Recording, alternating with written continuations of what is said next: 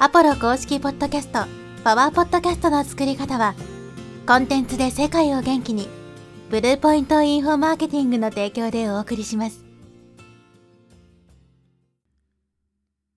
こんにちは、プロです。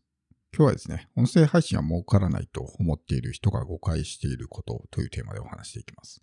以前、音声配信は稼げないのかというテーマでお話したんですけど、まあ、それに追加したね、まあ、話をしていきたいと思います。この音声配信は稼げないっていうふうに考えてる人多いと思うんですけど、まあ、確かにブログとか YouTube とかに比べると、まあ、マネタイズの方法がね、よくわからないとかっていうところもありますし、まだまだそのマネタイズの仕組みっていうのはね、きっちりとできてないんで、まあそういった点において稼ぎづらいっていうのはね、まあ否めないかなと思うんですけど、まあ音声配信でもね、稼いでる人もいるし稼いでない人もいるってなると、まあ一概に音声配信そのものが稼げないというふうに結論付けることは難しいと思うんですね。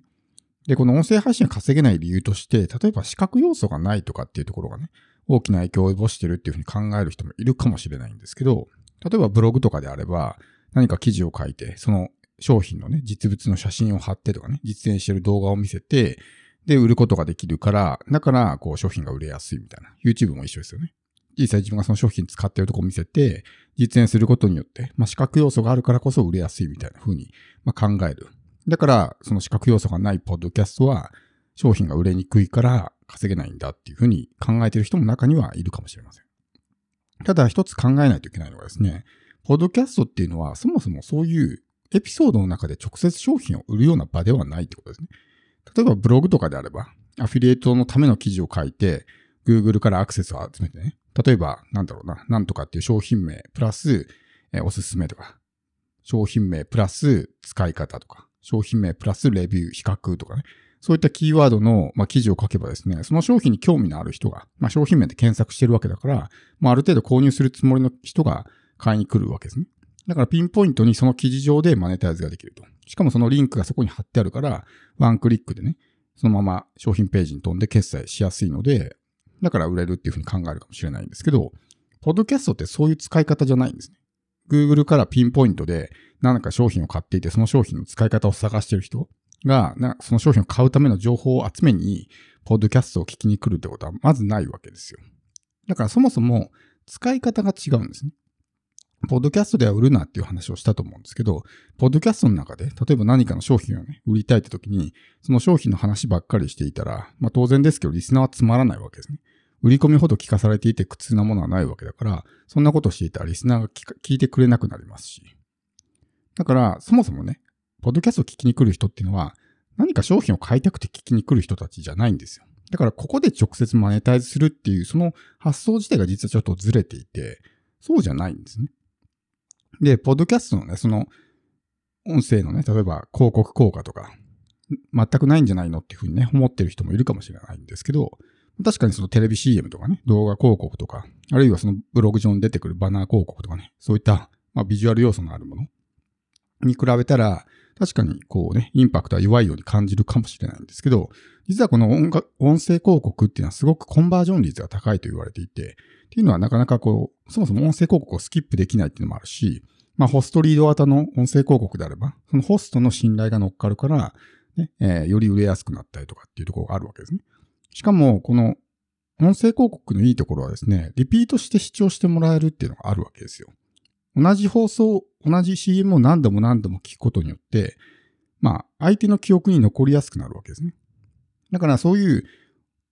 ポッドキャストとか音声配信は儲からない、稼げないっていうふうに考えている人はですね、おそらくダイレクトレスポンスマーケティング的な考えをしてるわけですよ。そのエピソードの中で一発で売らないといけないというふうに思っているわけですけど、そもそもそういう場ではないんですね。テレビ CM もあんなの一回見ただけじゃね、もうほぼすぐに忘れるじゃないですか。でも同じ CM を何回も何回も見てるうちに覚えるわけだし、あのテレビ CM っていうのは、ほぼね、えー9割方の CM っていうのは単なるイメージ広告なんですね。あの CM を見てすぐに行動してもらってす何かね、あの、購入してもらうとかっていうのを狙ってるんじゃなくて、単純にこうブランディング効果とか、ね、相手の認知に、まあ、覚えてもらうとか、っていうことをするために広告を出してるわけですよ。で、ポッドキャストもそれに近いものがあって、ね、覚えてもらうわけです。その CM こ、CM を聞いて、よし、じゃあすぐに買いに行くぞっていうのを狙ってるんじゃなくて、何かあった時に、あ、そういえばこの間ね、聞いてたポッドキャストで流れた CM でこんなのあったなみたいな。その時に思い出してもらう。その選択肢ですね。いざその人が必要になった時の選択肢の一つに入るために、そういったブランド広告とかイメージ広告っていうのは必要になるわけです。だから例えば車の CM とかありますけど、車の CM っていうのは、あれを見てよし、じゃあ車買うぞとはならないわけですよ。車を買いに行くときに、あ、そういえばあの CM に流れてた、あの車欲しいなとかってね、思い出してもらう。それで店にね、足を運んでもらうっていうのを狙いとしてるわけだから、今この瞬間にコンバージョンさせることを狙ってるわけじゃないわけですよ。それは音声広告も一緒で、例えば僕が聞いてるとある番組はね、まあホストの人が、まあホストリード型の広告を読み上げるんですけど、まあ、インディードの広告なんですね。で、インディードって、まあ、その求人サイトじゃないですか。でもそれって別に今すぐに求人を必要としてる人もいるけども、今この瞬間必要としてなくてもですね、後々何かじゃあ求人が必要になった時に、あそういえばいつも聞いてるポッドキャストでね、インディードっていうのを紹介してたな、みたいな。ちょっと使ってみようかな、みたいな。その時に思い出してもらって検索してもらうみたいな、まあ、そういう記憶に留めるってことが必要になるわけですよ。でもそれが記憶に留まってないと選択肢の一つに入らないみたいな。そもそもその存在自体を知らない人もいっぱいいるわけだから。だからそもそもそのイメージ広告とね、ダイレクトレスポンス広告っていうのは役割が違うんですよね。それを一色たにして、ね、効果がない、そこで一発でコンバージョンしないからこれは効果がないっていうふうに判断するんじゃなくて、そもそもの役割が違うってことを、まあ頭に入れておく必要があるわけです。だから、ポッドキャストで何かを売るにしてもね、例えば自分がコンサルティングをやっていてコンサルを売るにしても、このエピソード上で売るんじゃなくて、あ、この人コンサルやってるんだとかね、すごいためになるな、この人にいつかお願いしたいなっていうふうに思ってもらうところまででいいわけですよ。いざその人がコンサルを必要になったら、自分がその中の候補の一人に入るわけだから。逆にこのエピソードの中で、私のコンサルはこんなプログラムでこんな素晴らしいんです。で、クライアントはこんな人たちがいて、こんな成果出しましたよ、みたいな。そういう話をしていてもですね、つまらないわけですよ。そんなこと興味ないわけだから。で、そこでは別に売れないわけですね。で、そこで売る必要もないわけですよ。だから、そもそもの、その、ポッドキャスト儲からないとか、音声配信稼げないみたいな風に考えてる人っていうのは、おそらくこのエピソード上で何かをね、売ろうとしてるわけですけど、その考え方自体が実は間違ってるっていうことですね。ブログ記事みたいにピンポイントに何か商品が欲しい人をね、直接アクセス集めて、その場で何かを売るっていう、そういう使い方をする場じゃないから、ポッドキャストっていうのは。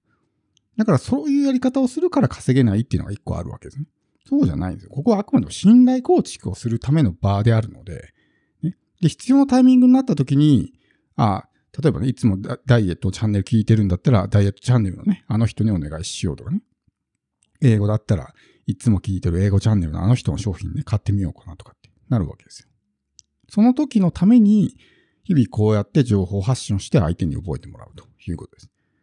だから、このポッドキャスト、特に音声配信ですね。これって本当にまあその、なんていうんですか、情報感度が高い人が多いというか、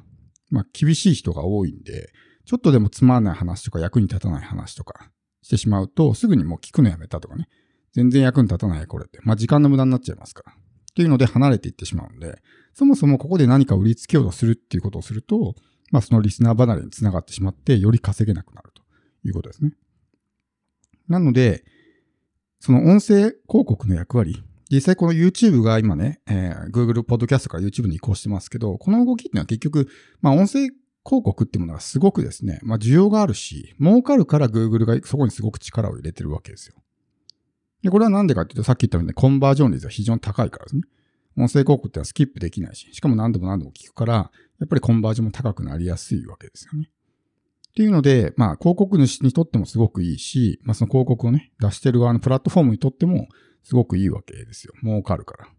だからこれだけ力を入れてる。要するに、企業がそれだけ音声広告っていうものは儲かるんだっていうのは分かってるわけです。だから決して音声だから売れないとかっていうことではなくて、それはやり方に問題があるってことですね。だからここで直接売ろうとするんじゃなくて、まあ、付随的に売り上げをね、作っていくみたいな。まあ、そういうイメージですね。自分はコンサルやってるんだったら、この上で、何かじゃあコンサルのプレゼンをするとかではなくて、あくまでも自分はコンサルやってるんだってところは最低限知っておいてもらうぐらいに留めておいて、相手がいざそれをね、必要とした時に自分を選んでもらうと。まあ、そういう形を作っておくっていうのが、まあ、ポッドキャストのね、正しい使い方だと思うので、まあ、そこの使い方を間違えないこと。それを間違えてしまうから、売れない、稼げない、儲からないっていうね、状況になってしまうってことに、まずはね、自覚する必要があるかなと思います。